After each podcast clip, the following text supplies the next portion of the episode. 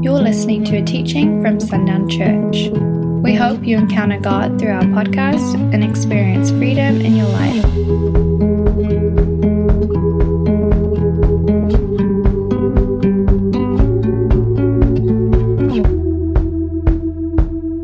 Well, good morning again. Um, this this word came as a lot of them do, and the Lord began to teach me and and um, I don't know I don't know that I would say He was teaching me. I think He was just revealing He was just revealing new things to me. It's it's it's something that I had never thought of before. It's something that He was bringing my attention to that I would live each day recognizing this, and so I want to bring this to you this morning.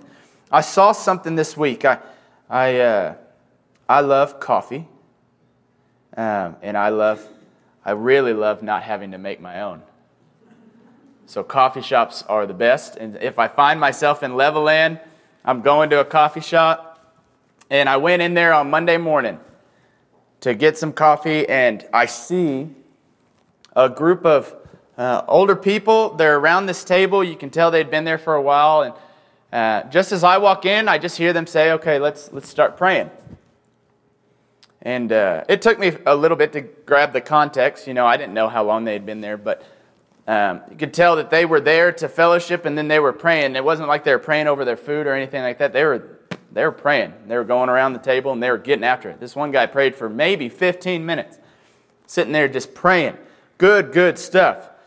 And I started to think about how I'm sitting there in line, I'm listening to him as I'm waiting to take my order. I'm thinking about how that's really not an uncommon thing. It's less frequent, but, and it's still, people would come in, you'd see their kind of reaction immediately. Um, even people that, that doesn't mean they're Christians or not Christians, but they immediately see and they're kind of like, oh, they're praying. But we kind of move on. We just go on about our day. It's a fairly normal thing to experience here in this part of the world, right? To see, go into a restaurant, see somebody praying over their food, um, or, or to, to be somewhere and just be talking about God, and, and people walk by and they hear it. It's just kind of pretty normal for the most part. Now it's becoming less and less, but it's, it's still, it's not anything that shocks anybody when they hear it, okay? And as I was sitting there and just listening to them and waiting on my order at this point, um, the Lord began to just show me something. There are many of us here that do these same things, that pray before we eat uh, out in public at a restaurant, or, or we'll talk, we'll s- sit down, go somewhere to eat simply to talk about the Lord and what He's doing. And that is a major part we've been talking about. We talked about it last week. It's a major part of showing the next generation of who God is and who He is to me what he's done for me. That's a major part of living it out, expressing it, talking about it. My kids could, I could be a pastor, and my kids could, uh, they grow up with me, but if I never spoke about the Lord at our home, they wouldn't know much about him. And I'm a pastor. And they're not in here right now.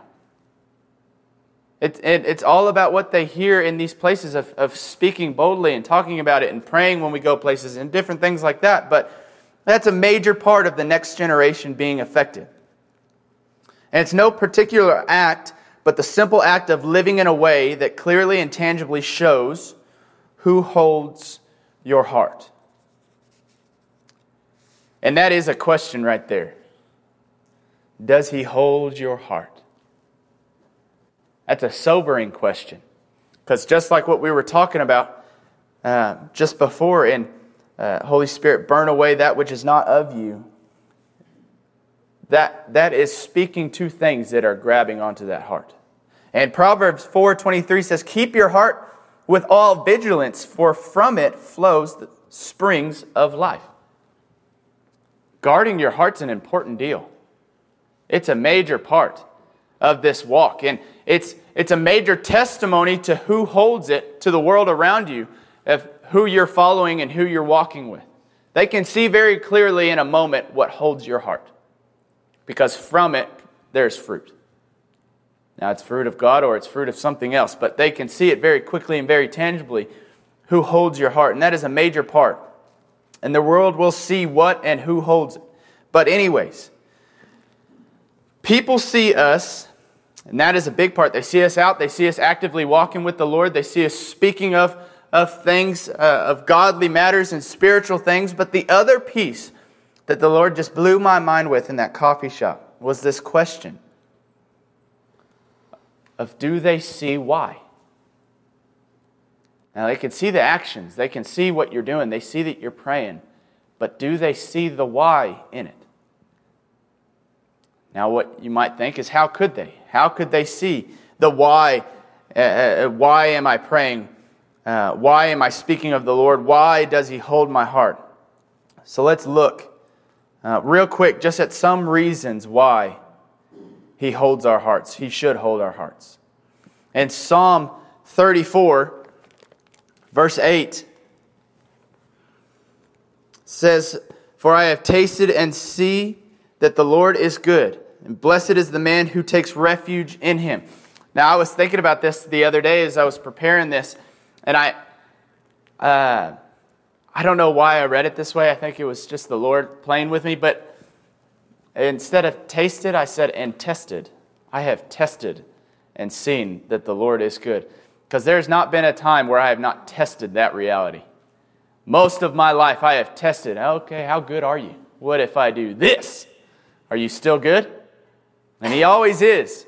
And now I always know that He's going to be good, but I, there are many of us that have tested that goodness, have we not? Many of us that have tested that goodness, and He's never failed us. Never failed us. First Peter, I'm all over the place with this scripture this morning. First Peter 2 4. As you come to him, a living stone rejected by men, but in the sight of God chosen and precious. There's supposed to be more to that. I'm going to keep reading. Can you pull the rest of it up? No, they've got Bibles. They'll be okay. I'm sorry, I sent her the wrong thing to that. Verse 5 You yourselves, like living stones, are being built up as a spiritual house to be holy to be a holy priesthood to offer spiritual sacrifices acceptable to God through Jesus Christ. For it stands in Scripture Behold, I am laying in Zion a stone, a cornerstone, chosen and precious to whoever believes in him will not be put to shame. So the honor is for you who believe. But for those who do not believe, the stone that the builders rejected has become the cornerstone, and a stone of stumbling, a rock of offense. They stumble because they disobey the word, as they were destined to do. But you are a chosen race, a royal priesthood, a holy nation, a people for his own possession, that you may proclaim the excellencies of him who called you out of darkness into his marvelous light. You want to talk about some reasons why I have tasted and I have seen that he is good? And one of the good things that he has done is he has made me something that I was not without him. He has brought me into, the, he has redeemed me beyond what anyone else could have done for me. And He didn't just redeem me that I would be saved from what I deserved, He redeemed me and then He elevated me to a place of royalty. He didn't just open the gates that I could walk free from the prison, He clothed me with righteousness and He set me on His throne with Him. That's a reason why. And because we have tasted and seen and experienced, there is no better life than the life lived with Him. And I would challenge you I have lived a life without him, and I've lived a life with him. There is no better life than the life lived with him.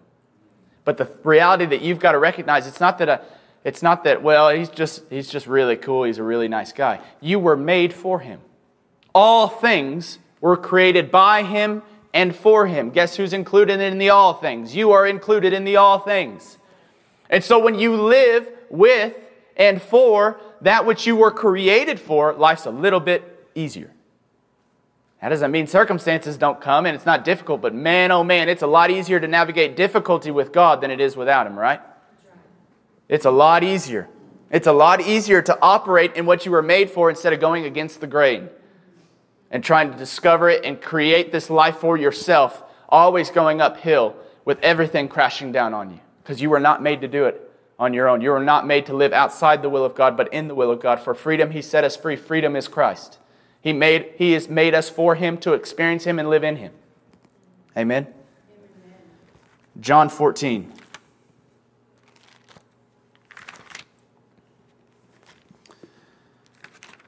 Verse 1 Let not your hearts be troubled. Believe in God.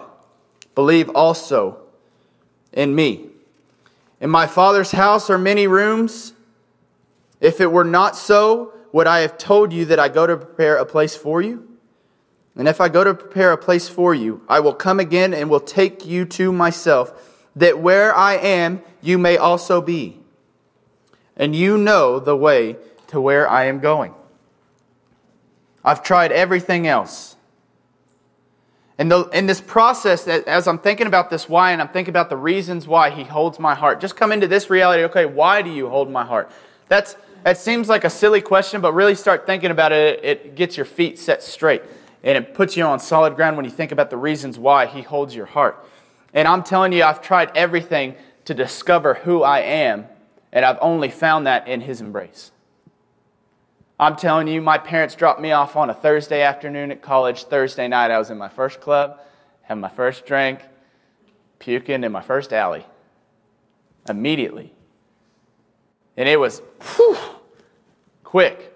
But it's because I had lived a life with religion beforehand, and that wasn't cutting it. So I was going to try everything else along the way until I reached my bottom my rock bottom where I could go no lower. And I've told you this before, it was as if I was being suspended in endless darkness when the Lord got a hold of me. And the Spirit of God got a hold of me and changed my life. So I'm telling you, I've tried everything else, and I've only found myself in His embrace and felt His embrace. And I've experienced the product of life with Him. And we get to live life with Him. He has prepared for us this place that we can live in Him each and every day. That's a reason why I did not deserve entrance into this home, but He has brought me in. Regardless, it's the same with the father and the prodigal son. He did not deserve to be welcomed back as a son, but the reality was he was welcomed back as a son. Not even allowed to finish his sentence, not even allowed to finish his apology before he was clothed. He was clothed in truth and righteousness, and a celebration broke out at his returning. That story, that prodigal son, has been each and every one of us. And that celebration has been in heaven for each and every one of us that has come home. Galatians 5, verse 22. But the fruit of the Spirit is love, joy, peace, patience, kindness, goodness, faithfulness, gentleness, self control. Against such things there is no law. This is what we get to experience in abundance with God each and every day. Have you thought about that? We think about the fruits of ex- the Spirit as this external thing. People should see the fruits of the Spirit in us. You can't give away what you don't have. You should experience, experience the fruits of the Spirit each and every day for yourself before anybody else encounters it. They can't encounter it if you're not encountering it, right? We get to encounter that each and every day, though. That's the reality. Everything I just read love, and I'm not talking about love like a feeling. I'm talking about He who created the author and perfecter of love. That love. Joy, the currency of heaven. Peace that surpasses comprehension. Patience in places that there is an impossibility for patience to exist. Kindness, goodness, faithfulness, gentleness, self control. We get to encounter those and experience those and just enjoy life in those each and every day. And people shouldn't see the they, they shouldn't see us giving those. They should see us overflowing with those. And that's what they encounter is the overflow of that in my own life. Not me coming to, well, Jay's been late to worship practice, but he's going to encounter my patience, dadgummit. That's not it. But if I'm overflowing in the, and he's never late. I mean, he's sometimes, but he's got like a 45 minute drive and through children, so it's okay. I'm late, and I used to live 30 seconds away. So, um, but the overflow of what I experience each and every day is what those around me should experience. So if I want to experience, if I want them to experience the fruits of the Spirit, I need to enjoy them myself. And enjoy them to the point where they overflow out of me, and that's what they encounter is the overflow. We're not meant to be pouring out ourselves on people. We're meant to be overflowing, and they're meant to be encountering the overflow, right?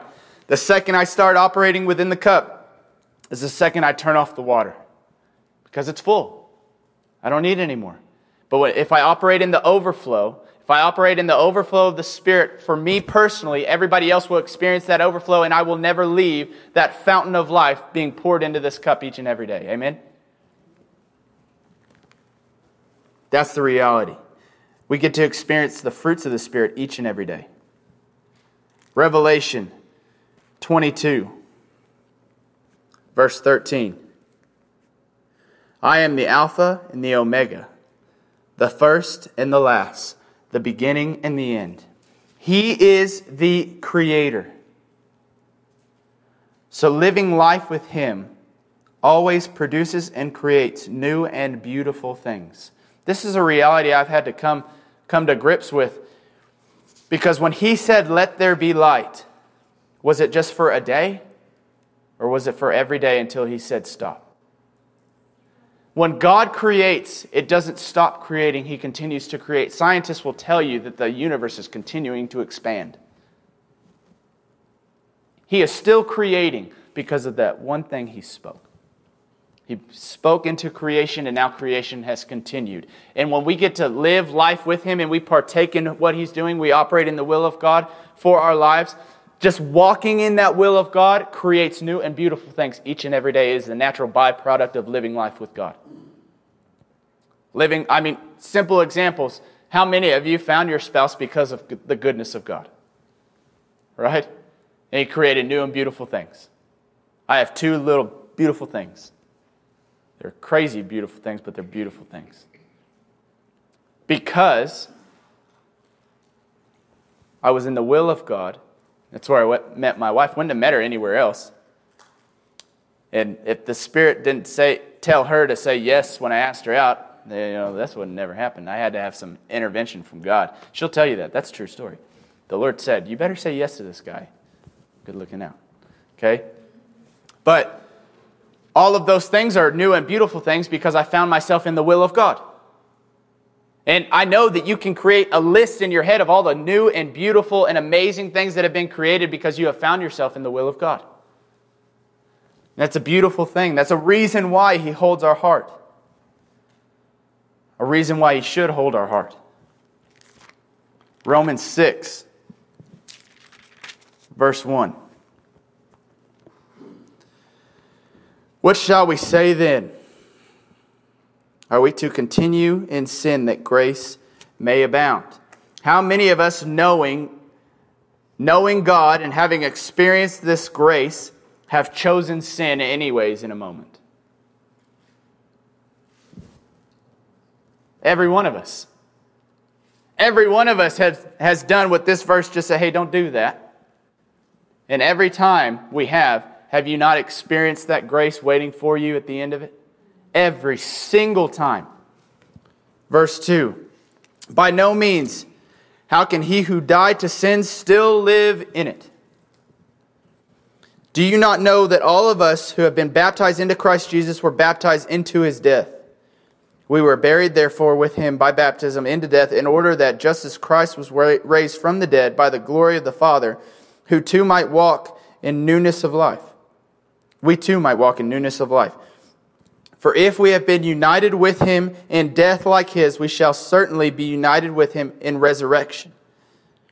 We know that our old self was crucified with him in order that the body of sin might be brought to nothing, so that we would no longer be enslaved to sin. For one who has died has been set free from sin. Now, if we have died with Christ, we believe that we will also live with him. We know that Christ, being raised from the dead, will never die again. Death no longer has dominion over him. For the death he died, he died to sin once for all, but the life he lives, he lives to God. So you must so you must also consider yourselves dead to sin and alive to God in Christ Jesus.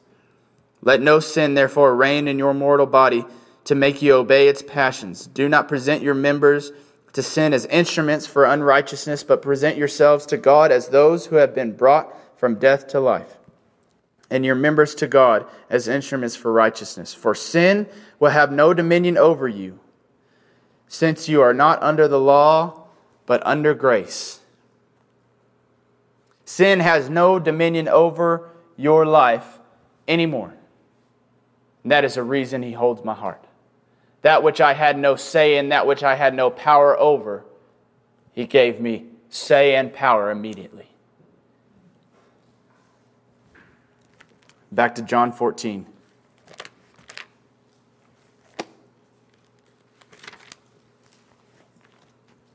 Verse 15. If you love me, you will keep my commandments. And I will ask the Father, and he will give you another helper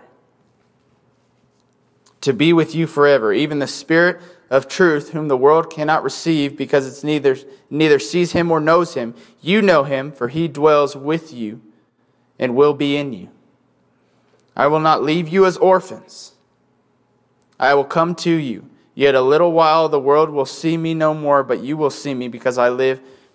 Because I live, you also will live. In that day, you will know that I am in the Father, and you in me, and I in you. Whoever has my commandments and keeps them, he it is that loves me. And he who loves me will be loved by my Father, and I will love him and manifest myself to him. Because we were, and this is the reality, we need to understand this. We were Gentiles. We were a people without a home.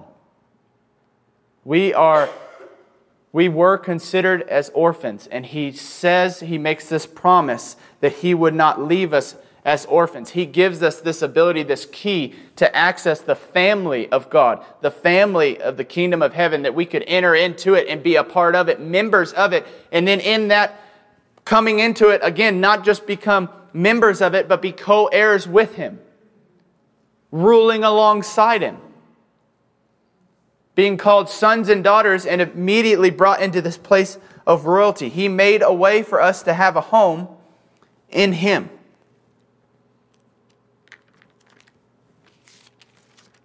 And now, a popular verse. Another reason why.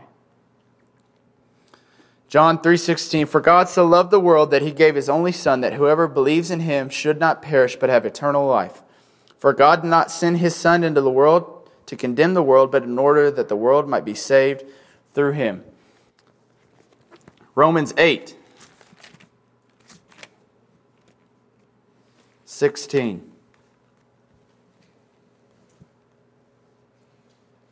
The Spirit himself bears witness with our spirit that we are children of God, and if children, then heirs, heirs of God and fellow heirs with Christ, provided we suffer with him in order that we may also be glorified with him. When I was a kid, I'm the oldest of four siblings, which sucks sometimes. Because, I mean, you get blamed for everything, and you're always in trouble, and everything's always your fault because you're the oldest. And they only did it because you did it. Um, and you're also the guinea pig. This is what works, this is what doesn't. The life me and my sister lived was very different than the life uh, my younger sister and younger brother lived because they knew what worked and what didn't by my younger siblings' time. And I remember growing up always wanting to have an older brother.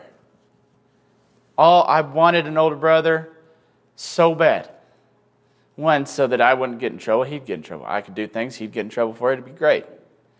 But as I got older, this reality, the Lord just spoke to me, this revelation, and a reason why He holds my heart. When I was young in my faith and He was just teaching me about Himself, He just spoke this simple truth because before I knew I had a big brother, He had given His life for mine. And really think about that. If we're co heirs with Christ, sons and daughters of God the Father, He is our brother. And before any of us knew Him, He knew us. And He gave His life for us that we could have life. That's profound. And it just floored me that I've, I've had this big brother.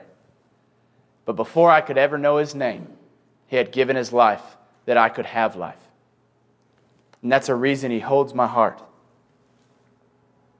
He's placed us on the throne next to Him. And these are reasons why He holds our hearts. Some of them, anyways, there's, there's many, and we could go on for a long time. But when those who don't know Him see me, and they see that I know him. And it's not hard for people to see that because, for, for me at least, one of the first questions they ask is, What do you do? I'm a pastor. Done. Okay, they, they know who I now am supposed to be representing, what I'm supposed they begin to think of what I'm supposed to look like. But do they encounter the why in me? Do they encounter the why in you? Why you pray? Do they do they encounter why you pray? Why you live your life for him? Why you have lived such a long life and still would say that he is my savior and he holds my heart each and every day? Um, because the why has not been a suitable answer for a long time in our culture. The why has been because it's a cultural norm for a long time. That, that is not a suitable answer anymore, as we can see, because there are more people, more youth leaving the church than there have ever been. Because it's not a suitable answer. They're not encountering the reality of who God is and why He holds someone's heart. Because a lot of times, there's not anyone amongst the church that He actually holds their heart.